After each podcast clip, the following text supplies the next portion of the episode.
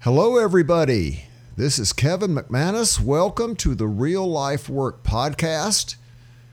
We took a week off for the Easter holiday, but we're back here April 15th, tax day here in the United States.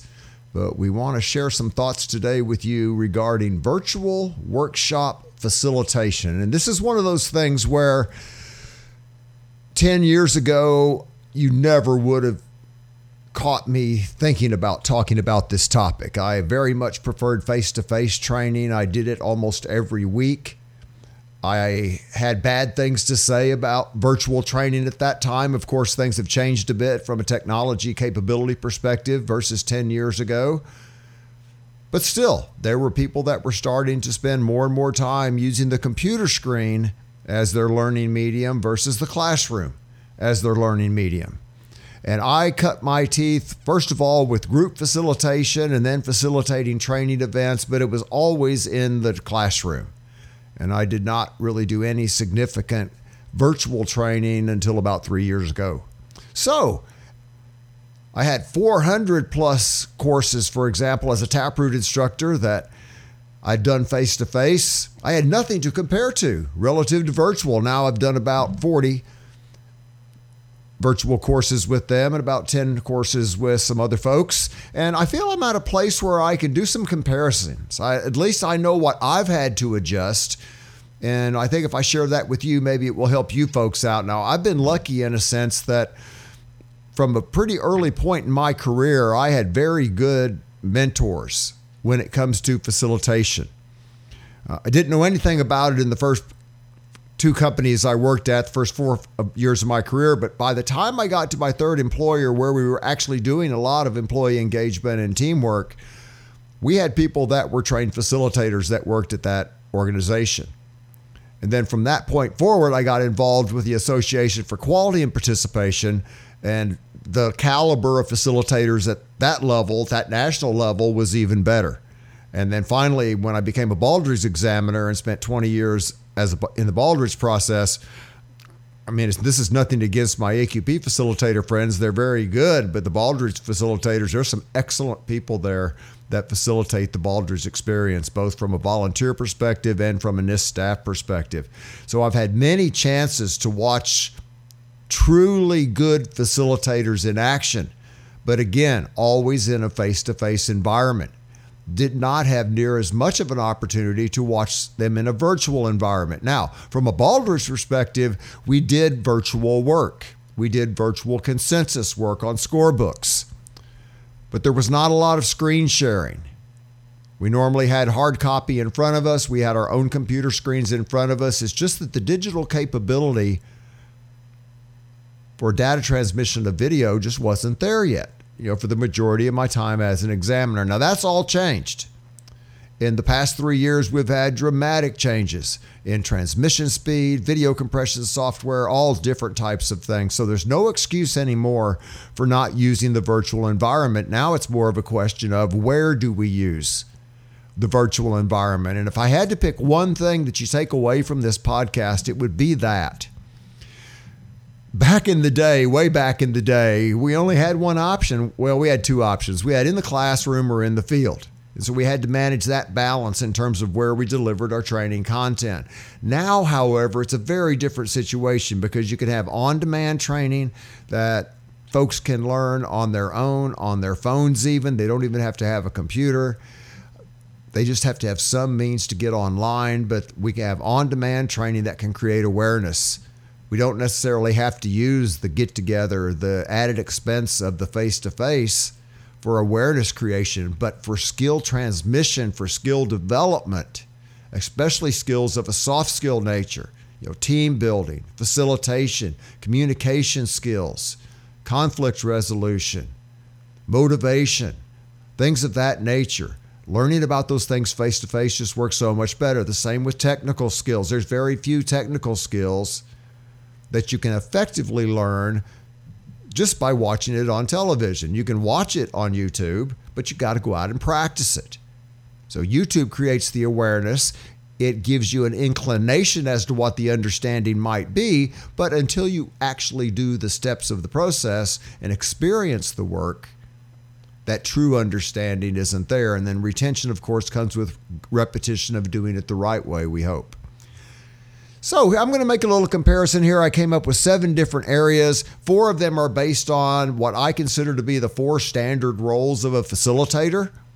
And those are engaging your learning audience, using questions effectively, learning to listen effectively to the questions others ask you, to the comments others make. And that's really what we want to be able to do. So let's take a look at how this works here.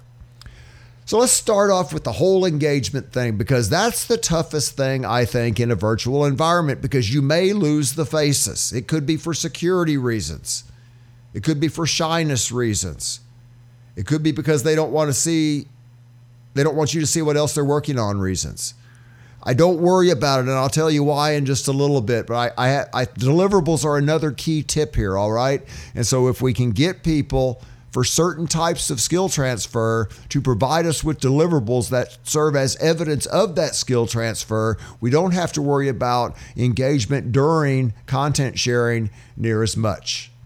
But engagement is tougher and that's especially true when folks turn off their screens because you're as a trainer you're getting no feedback from the class in terms of how well you're doing. You can't read faces. You can't read, you know, behaviors. You can't look at who might be drifting off, who's working on other stuff. It is a little bit tougher, a lot bit tougher to engage the class in a virtual environment. So please keep that in mind. And on going back to that overarching theme I mentioned a minute ago, I think there's certain things you just cannot teach virtually. Software, however, has that deliverable element to it. It has that progressive learning part to it. And so I can have you learn a little bit, prove it, learn a little bit, prove it. And that's indirect engagement, but at least we've got something going on there. Now, I'm going to suggest that we use questions to help keep people engaged. But again, it depends on how you're both able to use the questions and want to use the questions. Here's the first thing How well do you know the class?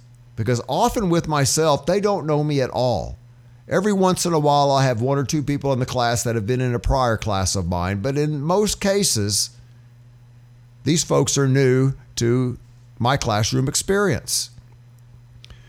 So, with that in mind, there's no familiarity there. It makes it harder to direct questions at certain people. You don't necessarily know who the experts are, for example as you get into the class, you start to get a feel for who you might want to draw out with questions, who you might want, whose experience you might want to work with relative to the effective use of questions.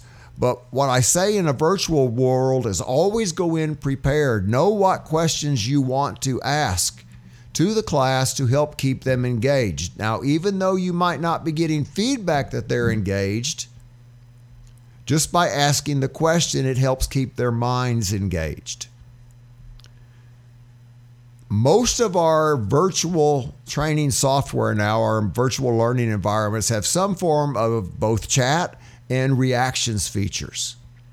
And you can have people respond to polling questions, for example, via the chat. You can have people put documents in the chat. You could ask people to share their screens. You can ask people to use reactions of different types to indicate if they agree with something, or neutral on something, or disagree with something. But the point is, the facilitator has to come in there prepared to use other mechanisms to get the feedback versus just their faces or just the hands going up or things of that nature. So just think about the effective use of questions.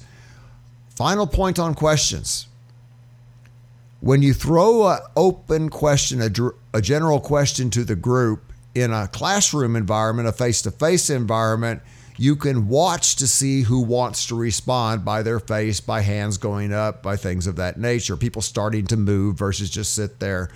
You probably won't have that as much in a virtual environment. So be careful about throwing out the general questions to the group unless you've talked about a protocol for responding to such questions prior to, at the start of class. And one thing I'm going to mention here, I'll go ahead and cover it now. When you do a virtual learning event, if you can, if these are folks that you either have contracted with or these are folks that you work with regularly, come up with some ground rules for how we're going to both participate in the training in general, but also how we are going to participate in the training from a virtual perspective. And those ground rules become very fundamental in terms of when do we share our screens, when do we not share our screens, how prepared we should be to respond to questions, how well we need to know the reactions features or the chat features. You know, what are the different expectations we're going to have of each other in terms of exchanging information, given that we don't have those nonverbal aspects of listening to rely back on. We don't have that feel of energy that good facilitators can often pick up on in a class. So that's probably the biggest downside, I think. Now, closely linked to that are the challenges that come with listening in a virtual classroom. And I can make it as quiet as I can on my end of things. But what I have found, it's not necessarily the ambient noise or the low signal to noise ratio that causes the listening challenges in a virtual environment. Instead, what I have seen it be more of a challenge of is the latency. In other words, the delay. I ask a question and there's a one to two second delay before they hear it, possibly. And then if they choose to respond, there's also going to be a delay before I hear their response. And so there could be as much as five seconds from when you ask a question to when you get the response back. And if you are impatient or if you don't adjust as the facilitator, that's going to cause you problems because you're used to a certain pace. And when you use questions in a virtual environment, you have to adjust that pace. Now, if you're in an environment where everyone's got 5G, everyone's on broadband, Everyone's got fairly decent hardware and software, and you can find that out in your pre course meeting. Then you can treat it as if we're all in the same room. More often with myself, 30% of the class is in the field. They're listening to the class on phones or watching the class on phones or they're working on laptops in truck cabs. They could be in the woods. They may have only audio because of their reduced connectivity. Those aren't the best learning environments, but there are cases where that's all my customer can free folks up for. That's the type and nature of the work that they do. So give that some thought. How does the technology affect the ability to ask questions and the ability to listen and the ability to share feedback via reactions and chat? So, observation to me is just so important. The trainers that get caught up in reading their slides or reading their script, they never develop that observation skill. Uh, others have just issues with having their screens on. They have no issues with going to breakout rooms and doing exercises, taking polls, taking tests. They just don't want to be on camera all the time. It's very similar to that. Most people don't like to speak in public. You know, as trainers, that's a little hard for us to understand because we do it all the time. But do realize at least half of your class is not very comfortable with speaking in public, most likely. And so we need to respect that as facilitators. And again, the effective skill demonstration through tests and exercises is what matters. I let them know it makes me feel more comfortable if some of them leave their screens on. Usually, some of them will. But decide how you want that to be a class expectation. Determine if that's going to make a challenge or not. Now, a key thing that helps is our breakout groups being able to either share their work or leave their work in a place where the instructor can go and look at it at the end of day. And as long as you have an end of day deliverable, that can be used to assess progress and a relatively quick mechanism for reviewing that progress digitally, virtually online, you'll be in decent shape. So it's good to have that medium where people can post and you can go and look at what they've posted you know that cloud-based environment where you where we can store our work our classroom work uh, you know that's something i don't have when i teach face to face often you know either the hotel conference room that we were using is locked up or I was training on site and I've left the property. And I can't get back on the property into the classroom to see what's hanging on the wall or what's on people's individual computers. And so that element of it is much more an advantage in the virtual environment. That my ability to look at the students' work as the class go, as goes on helps me tremendously as an instructor, and I, I could do it like I said in a face-to-face environment. But when you can actually sit there in the quiet, take some time, look at what they've done, make some notes, you can give them much better feedback both overall as a group, but also specifically to the breakout groups when we get to that point in the exercise. One other thing about maybe the self conscious nature of all this. If you have all the screens on, and I will say there are certain cultures uh, where I've worked where they want the screens of everybody on all the time. And if you're used to a half and half environment or something where half the screens are off, half are on, that can be a bit unnerving if you're doing a 30 to 40 person class and they all have their screens on. It's a very different degree of stimulus coming at you than a five or six face screen. But don't worry about it. They're not there to learn. They're not there to listen to you. They're there to learn. They're looking at the workbook. They're looking at the screen. They might even be looking at their phone or another computer. It's why the deliverables are so important. People will work on other things. They'll get distracted. They may get pulled away. It happened in the face to face classroom as well. Now, think about priorities. You know, think about the handout content, the screen content, the verbal content you share, and we're not even to our face. So, unless your face is a distraction, screen content matters the most. And what we say is more important than how we look as well. And again, unless our visual appearance is somewhat of a distraction. So, you don't want that to be the case. But if we provide engaging screen t- content up front, back that up with equally engaging audio, it's not that hard to keep people tuned in. Now, certain people have certain preferences. Some people, you can give them a video with visual content and audio content, and they'll just listen to the audio. That's their preference. They'll maybe go back and thumb through the visuals later. That's just the way they like to listen. Others are the other way around. They'll mainly look at the visuals and they'll go back and check out the audio later to fill in the blanks. But that's getting to know the learning styles of your student. Remember, visual, auditory, kinesthetic. People have preferences in terms of how they receive information. Serial and parallel. People have two different ways to process information once they do receive it. So the facilitated breakout room use becomes critical, becomes at least a third of the class or more. And that was my biggest takeaway when I became a Baldrige examiner. I, I knew that you were supposed to keep people engaged in training. I knew that you were supposed to have exercises. But when I actually saw the way time was allocated in examiner training to where only 10 to 15 minutes per hour was spent on lecture, the remainder was spent on either small group work or large group dialogue, it creates a tremendously more effective learning environment. And so it sounds simple, but what should your pie chart of work time distribution be as a standard for training environments? And very rarely, unless we're just doing something to dot the I's and cross the T's, you know, compliance based training. Yes, I did look at it. Yes, I did review it. No, I didn't see anything that needs to be changed. You know, if we're doing that type of thing, that can be mostly lecture or mostly video stream.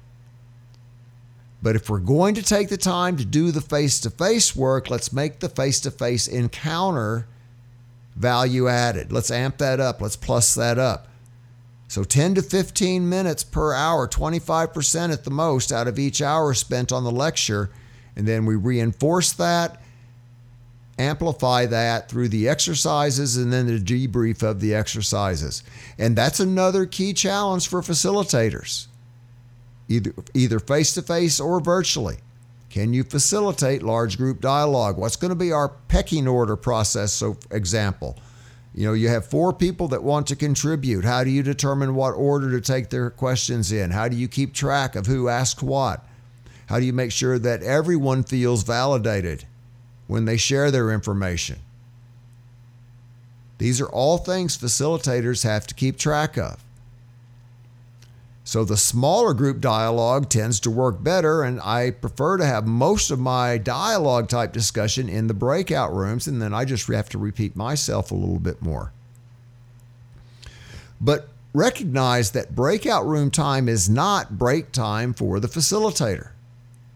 Instead, they're going to be busy with room checks. We're gauging where we're at timeline wise. You don't have to hover over the group. Know your timelines, know your markers, know where they should be at certain points of time, know what to look for in terms of common challenges, common indicators that you they are getting your information. Only interrupt their flow if they ask for help or if you can see them about to go past a point of no recovery. And as you do this observing, you know, think facilitator training, you know, with the classic facilitator training, like I talk about in my facilitating and leading teams workbook, was where the facilitator goes in the room, sits in the corner, and observes. And then they give the team leader feedback after the meeting in terms of practice strengths and weaknesses they saw and maybe what could be adjusted or improved on. So clearly define expectations up front, have clear deliverables. They don't have to be complex deliverables.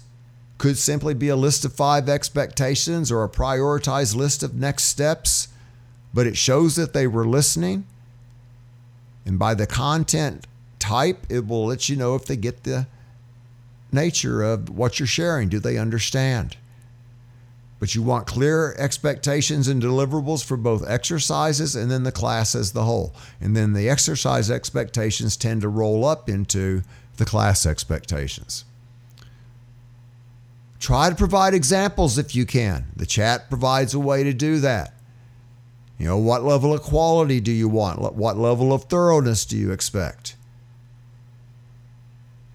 Please let them know you're going to be doing between class reviews that tends to keep people on task better. It tends to drive up quality of work.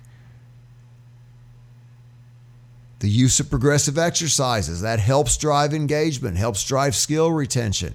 And so when you're checking work, if you're doing a multi-day course, you could check at lunch, you could check at the end of the day. It's your job as the trainer to make sure people are progressing. There should never be a case where a virtual course is easier than a face-to-face course. It's just your tasks are different. You're spending your time differently as the trainer, as the facilitator. But there are natural checkpoints that you're going to have, and that's what you want to learn. And then you see how well groups progress towards those. How well are the essential competencies of the, cor- of the training, of the course, being retained and being applied? Recognize that I can work with all three mediums. I can use exercises to engage people kinesthetically. I can have them draw things or write things. I can have them verbally contribute. But it is much easier for me to share content and for them to share content than it often is in class. In class, if I wanted to, distribute a two or three page handout, I'd have to go around the class or have the class pass the handouts around. It's much easier to put a PDF in the chat and just have people down, you know, pull that into their desktop and take a look at it. Plus, I honestly think there are times when people can more easily see the information on the screen than they could read it on the wall. And so some of your visuals are often easier to see on a computer screen than they would be in a classroom on a slide on the wall. So take advantage of technology. Use video and animation to help create memories, retention, but don't go overboard.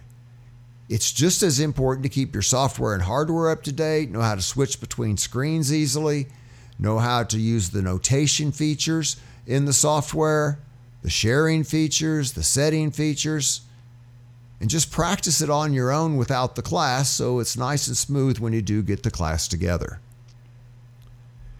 Well, we've reached it to the end of our tips. We've got one more tip. And I'm going to run back through those real quick, and then we'll look at our seventh tip, which is flexibility. Virtual workshop facilitation requires flexibility in so many ways. So, in looking at where we've been, Effective questioning makes the difference in a virtual learning space just as it does in a face to face learning space. And these are more often open ended questions. Tell me more about, describe. Can you remember? Tell me how.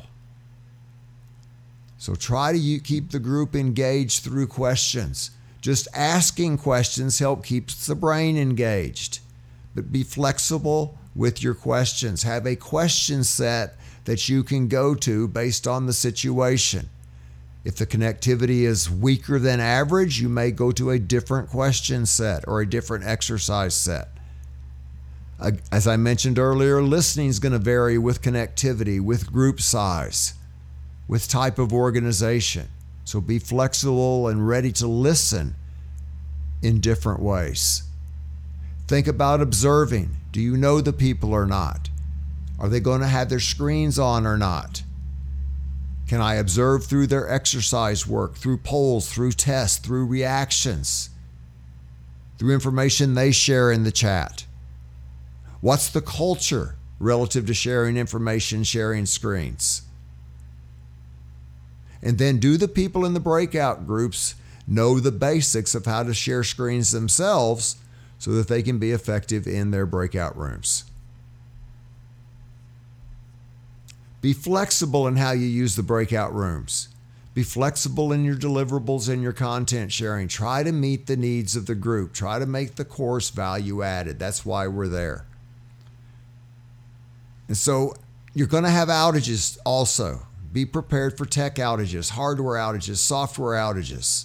I've taught a course on generator a time or two. They happen. But look for ways to consistently improve your connectivity over time. If you provide virtual instruction, you should be making annual upgrades, if not more regular upgrades than that, because with Moore's Law, memory density and processing speed are doubling every 18 months. And we're up to some pretty big numbers now in terms of how much content you can get in a small amount of space or how much content you can send across the transmission lines, wireless or not. And that's going to double again in 18 months. And so I've learned tons about, you know, just wire size and wire quality, keeping your software up to date, keeping your software in good shape, keeping your computers up to date. You know, it's not just having fast internet, your computer has to be able to process the fast internet. It has to be able to carry the content from your hub to your machine. Lots of different options out there now, and that's going to continue to shift, especially over the next three to five years.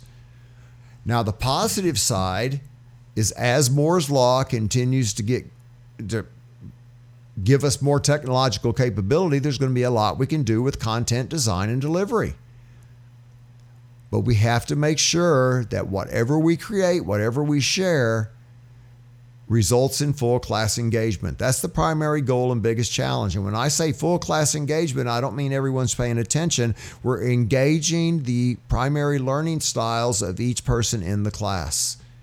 And so, how can we use both classical facilitation approaches observing, engaging, listening, questioning, coupled with better technology, three dimensions, more animation, more sharing of content, more simulation. How can we put all that together and then tailor it to the course and to the individual and to the time demands, especially of the organization, the team, and the person, to give folks what they need to continue to develop. You know, training time is a limited commodity like all improvement time in organizations. There's required training we have to conduct. The best organizations, for example, the top manufacturers in IndustryWeek's, best plants process, 60 hours of training per year per person. Some of that's safety training, some of that's quality training, some of that's team skills training. Some of that's personal development within their area of expertise within the organization, within their certification process. But that's 60 hours. That's a good amount of time. if we're going to make that investment, how are we going to use it effectively? And to go forward, don't see the classroom as the primary learning medium. See it as a mix between classroom, virtual, and in the field. And I still focus for in the field first, tech as the backup. They can always go to the content if they need a refresher, just like YouTube. And then for soft skills in particular, or where we're trying to build engagement levels, we're trying to build teamwork levels, we're trying to build relationships in the organization, get face to face if you can. Because that's the best way to create the energy, to create the positive feelings, to get that momentum going towards true total team engagement and proactive high performance. So you can find these tips summarized on my Great Systems website. It'll be both summarized as a podcast and as a post. I want to thank you folks for listening to the Real Life Work podcast with me, Kevin McManus. Also, keep in mind that I have my own courses that I teach through the Great Systems Kaizen Learning Universe and I teach those virtually and face to face. Virtual is the preference, so I can avoid travel, but I am flexible if you're the customer. And then I do also still teach Taproot root cause analysis courses, three day virtual courses. I think they are very great ways to learn the Taproot process. I think it's the type of process that you can teach virtually very well because it does have that progressive set of expectations, learning expectations as you progress through the three days. So if you're interested in that workshop, please drop me a line, drop me a message through LinkedIn. Just connect with me through LinkedIn to keep in touch with what's going on. Drop by the Great Systems website every once in a while and check out the Taproot website to find out more about their virtual course. Been a pleasure sharing these 32 plus minutes with you today on the podcast. If you ever have any ideas, feel free to share them with me. It's kevin at greatsystems.com or you can check connect with Kevin McManus on LinkedIn. Have a great day and most importantly, keep improving.